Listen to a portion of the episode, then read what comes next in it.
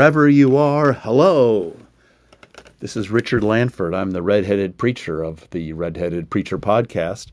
I'm also the pastor and teacher of St. Peter's United Church of Christ in Skokie, Illinois. This Sunday is September 18th, 2022. It is our, at, where we are, we're in Central Daylight Time, and the service is at 10 o'clock, if that helps you imagine anything. If you listen to this later, which of course you have to because this is a delayed, uh, delayed process. This passage in Luke that I will be preaching on, as I say in the beginning of the sermon, is one I've never preached on to my recollection ever. And it was because it was too hard. I didn't want to deal with it. And it is a, a difficult passage, but I thought, couple of things before I die. You know, one is I want to see the Vikings win a Super Bowl.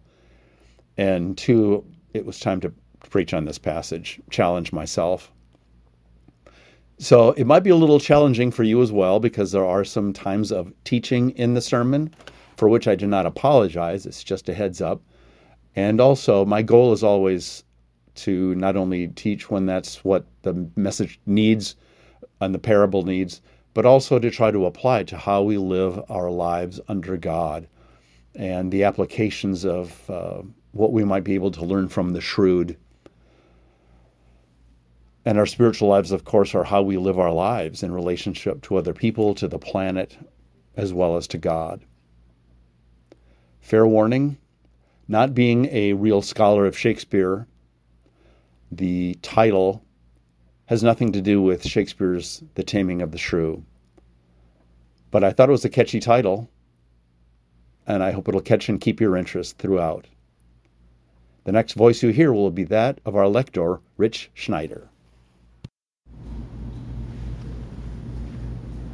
Our initial reading is from the book of the prophet Jeremiah, from chapter 8, verse 18 through and including chapter 19, verse 1.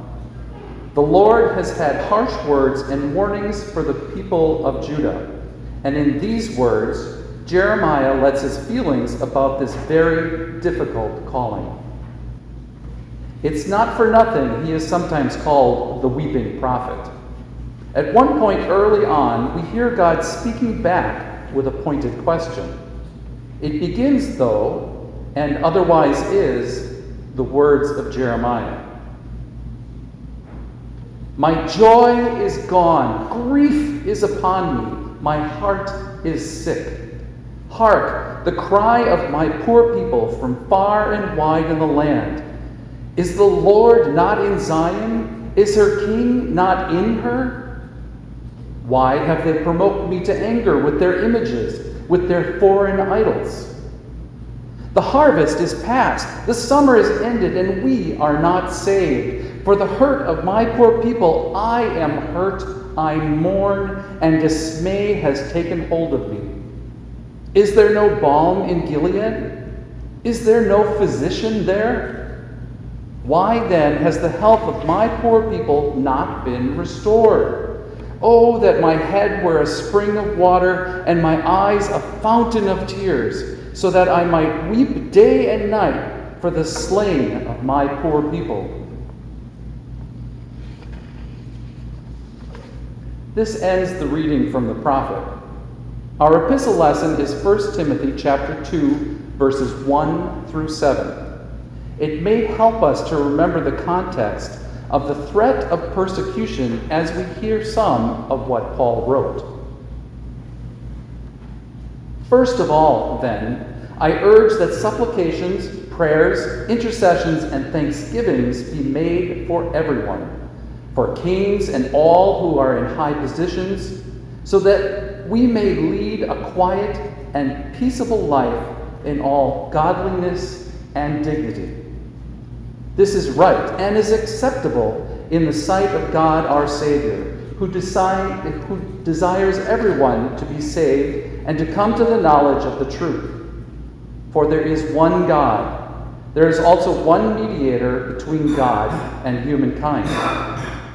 Christ Jesus, himself human, who gave himself a ransom for all. This was attested at the right time. For this I was appointed a herald and an apostle. I am telling the truth, I am not lying, a teacher of the Gentiles in faith and truth. This ends the first of the reading from 1 Timothy. Will those who are able please stand for the reading of the gospel? As I said, this comes from the Gospel according to Luke. It is chapter 16, verses 1 through 13. This follows after Jesus has told the three parables of the lost being found for the benefit of the scribes and Pharisees. This is no longer the case. Then Jesus said to the disciples, There was a rich man who had a manager and charges were brought to him that this man was squandering his property. So he summoned him and said to him, What is this I hear about you? Give me an accounting of your management, because you cannot be my manager any longer. Then the manager said to himself, What will I do now that my master is taking the position away from me? I am not strong enough to dig, and I am ashamed to beg. I have decided what to do so that when I am dismissed as manager, people may welcome me into their homes. So, summoning his master's debtors one by one, he asked the first, How much do you owe my master? He answered, A hundred jugs of olive oil. He said to him, Take your bill, sit down quickly, and make it fifty. Then he asked another, And how much do you owe? He replied, A hundred containers of wheat. He said to him, Take your bill and make it eighty. And his master commended the dishonest manager because he had acted shrewdly. For the children of this age are more shrewd in dealing with their own generation than are the children of light. And I tell you, make friends for yourselves by means of dishonest wealth, so that when it is gone, they may welcome you into the, into the eternal homes. Whoever is faithful in a very little is faithful also in much. And whoever is dishonest in a very little is dishonest also in much. If then you have not been faithful with the dishonest wealth, who will entrust you to the true riches? And if you have not been faithful with what belongs to another, who will give you what is your own? No slave can serve two masters, for a slave will either hate the one and love the other, or be devoted to the one and despise the other. You cannot serve God and wealth. Here ends the reading of the gospel and the scripture for this morning's service. May God grant us a wise and generous understanding of this the word of the God of life for the life of the people of God. I think in all my years of preaching, I have never preached on this passage in Luke, particularly the parable. When I followed the lectionary and it showed up, I would have two great passages in Jeremiah and 1 Timothy to preach from instead, so I avoided it. I agree with George Caird in his commentary on Luke when he wrote, the parable of the dishonest steward bristles with difficulties, which have given rise to a great variety of conjectural explanations. Last Sunday afternoon, I decided it was time to tackle this odd, confusing parable at last. Anyway. Now, I was taught in Intro to Preaching that I have to be careful about my topic and the opening of a sermon. As Dr. McLeod told us, most people do not come to church and sit down in their pews just bursting to hear all about the Hivites, the Jebusites, the Perizzites, and the Hittites.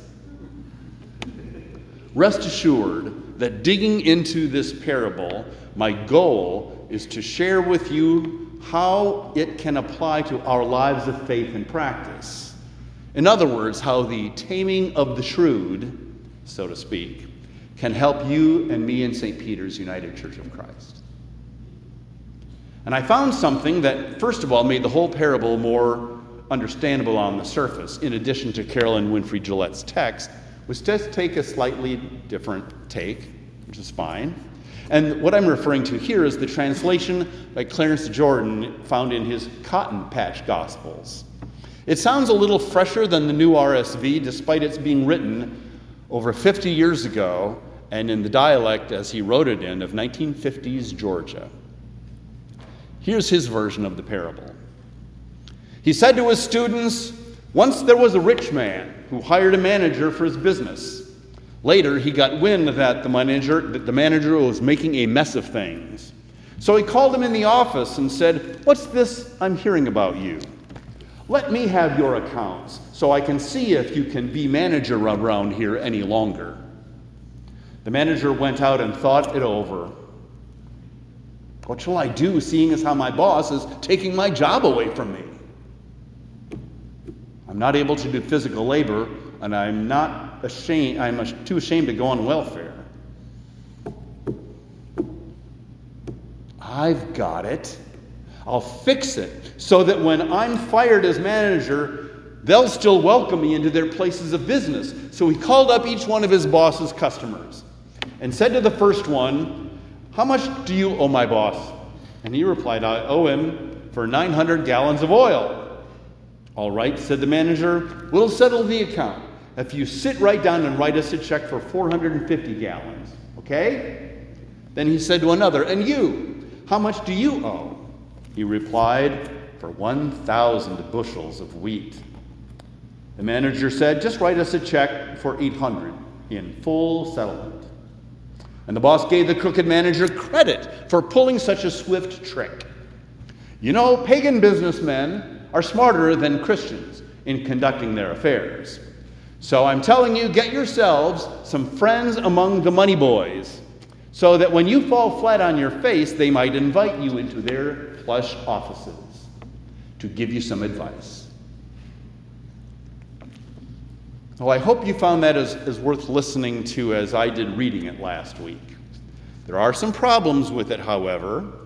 Jesus said in the New RSV, And I tell you, make friends for yourselves by means of dishonest wealth. Some of us older folk are expecting to hear by means of unrighteous mammon. So that when it is gone, they may welcome you into the eternal homes.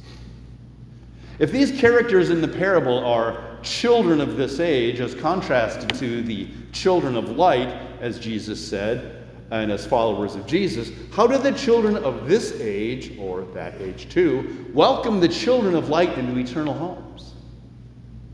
Eternal homes do not automatically carry over from being welcomed into plush offices of the children of this age. Such a straight ahead rendering from Clarence Jordan also might lead some of us to ask would the boss really commend the dishonest steward for his acting shrewdly?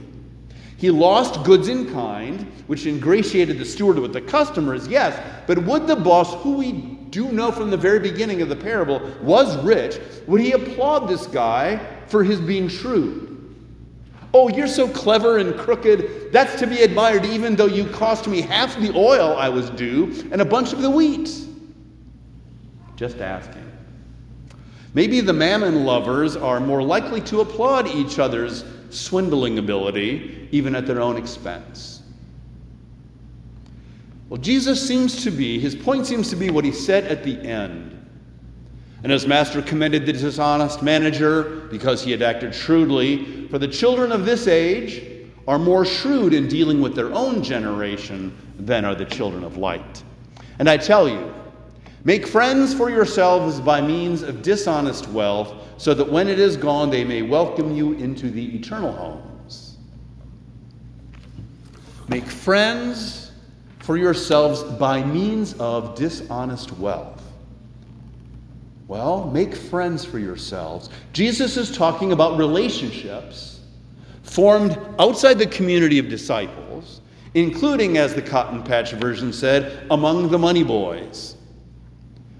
Part of the text of our closing hymn is based on the relationship angle of the parable between those who love mammon and those who love Christ. Thus, Perhaps Jesus is, he's taught, what he means is us learning from them, but applying the lessons to live as children of the light. So eternal homes will indeed be waiting for them slash us. One commentator even suggested that where it says they may welcome you into the eternal homes, the they really means God. As you and I might learn from the shrewdness displayed, or what triggers it, we take what is theirs and make it ours. We tame the lessons of the cheaters. So, in a way, for our spiritual health, we tame the shrewd. Now, there is something I have not told you yet. Let's remember some historical context. The early church finding life hard because some people did leave their families or were cut off from their families because of their choice to follow Christ, and others not being welcomed by other groups in the empire. In this situation, as the New Testament reflects, the early church was expecting the return of Christ at any time. The eschaton. Even Jesus sometimes spoke as if it were imminent. They lived, as one writer put it, in crisis then. Time to make decisions, judgments, and be urgent about how we live while still alive on earth. Future security would be a common thing to think about in the face of possible persecution and also as in being welcomed into the eternal. This is a crisis time for the disciples, and guess what? It is also a crisis time for the money manager. What did he do in his crisis? Which, if we make friends with folks like that, we may learn something. Well, one basic solution to understanding the parable has a long preamble explanation which I read, and to present it to you would sound more like a lecture and send your minds drifting elsewhere, perhaps dreamland, if they have not drifted elsewhere already.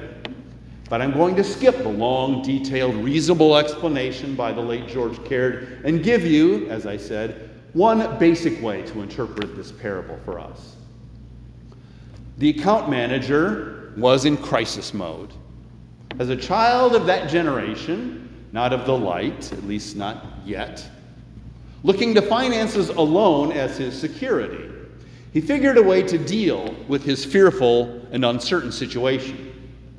He came up with the idea of making those deals with the boss's customers at his expense, at the boss's expense, to develop a good relationship with them in the future. Remember, I talked about how relationships are key to the parable. How can Christians tame the shrewd and apply something from how he reacted and how it was received to our lives and practice of faith? Well, Professor Caird summarized this approach. I quote The point is that worldlings like this, the children of the world, cope with an emergency in their temporal affairs with a far sighted realism and a resourceful acumen, which religious folk, the children of light, would do well to emulate in the pursuance of their spiritual calling.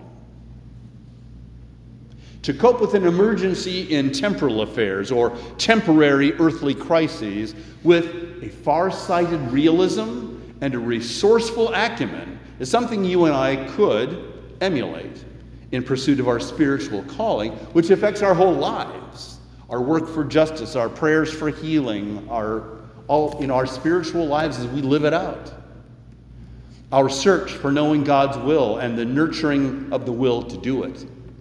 It's not about cheating people or pursuing a job at the old boss's expense after getting canned.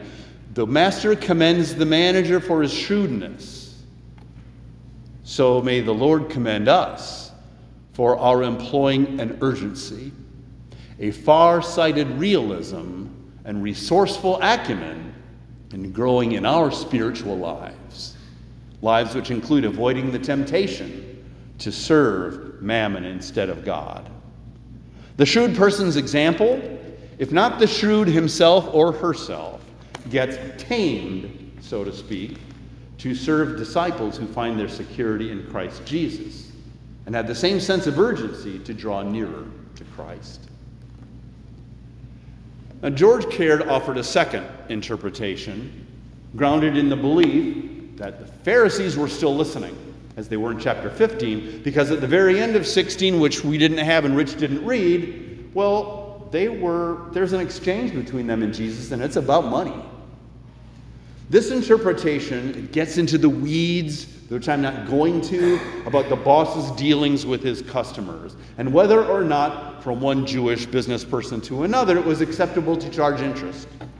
The Bible calls it usury. To another, to, from, from the Bible says that to, the Torah says that Jews are not to lend money to other Jews and charge interest.